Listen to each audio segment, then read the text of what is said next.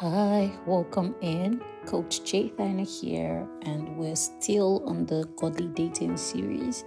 So, interestingly, someone recently reached out to me telling me how they would love for the podcast to be longer and that it's just four, five, six minutes. That is quite short. And I said, Yes, I understand that people want more, but in this season, I'm quite occupied and not doing the podcasts at all would not be the best resolution. So it's better we do it in bits than not doing it at all. But the truth is, with everything that my team and I have planned, we would give you longer episodes. Okay, so this is for the fam and everyone who's asking for longer episodes. Now, let's get to the topic of today. So, we're talking about life and life partner. One thing you must have at the back of your mind is you cannot have a life partner if you don't have a life.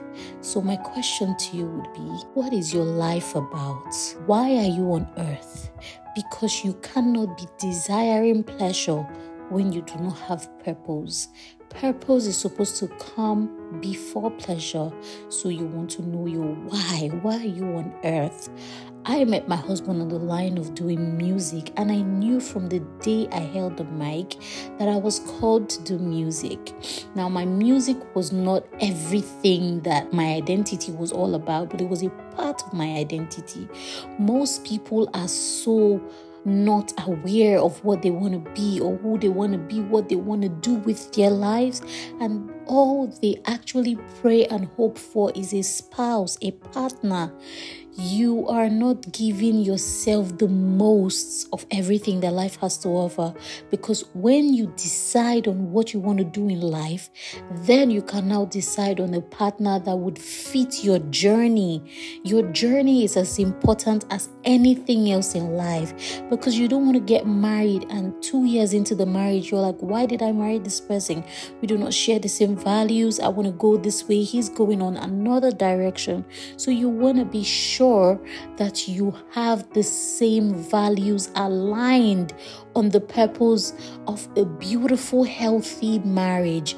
So, you want to know what your life should be about before you get a life partner. Don't fall under the temptation to need someone now that you don't have everything figured out.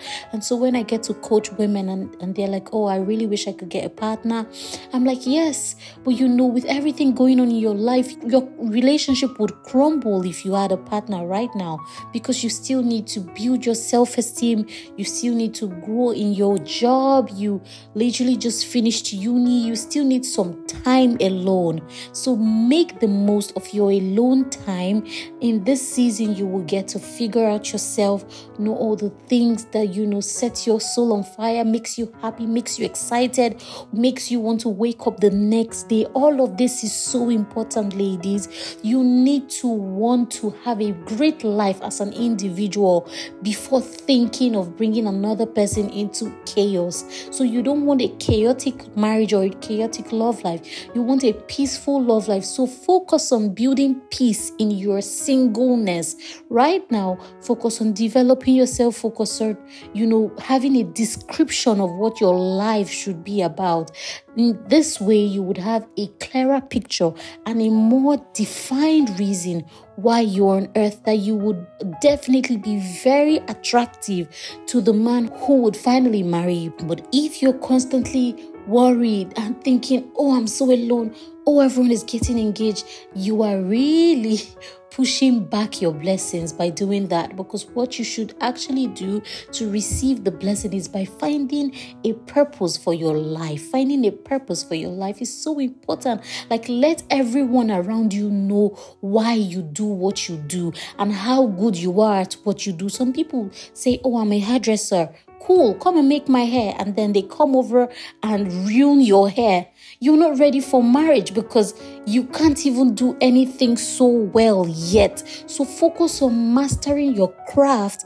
That way, we can say, yes, you can master a marriage, you can master a home, you can take care of a home, you can improve your children. So, all of this is a call for you to develop yourself, make sure that you are not the person that you were yesterday.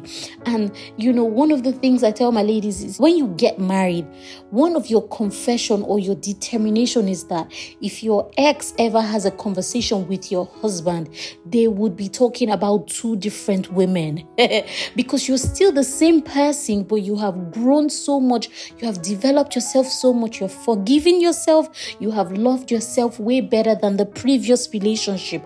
This is what you need to do in your season of waiting. So, your life first before your life partner.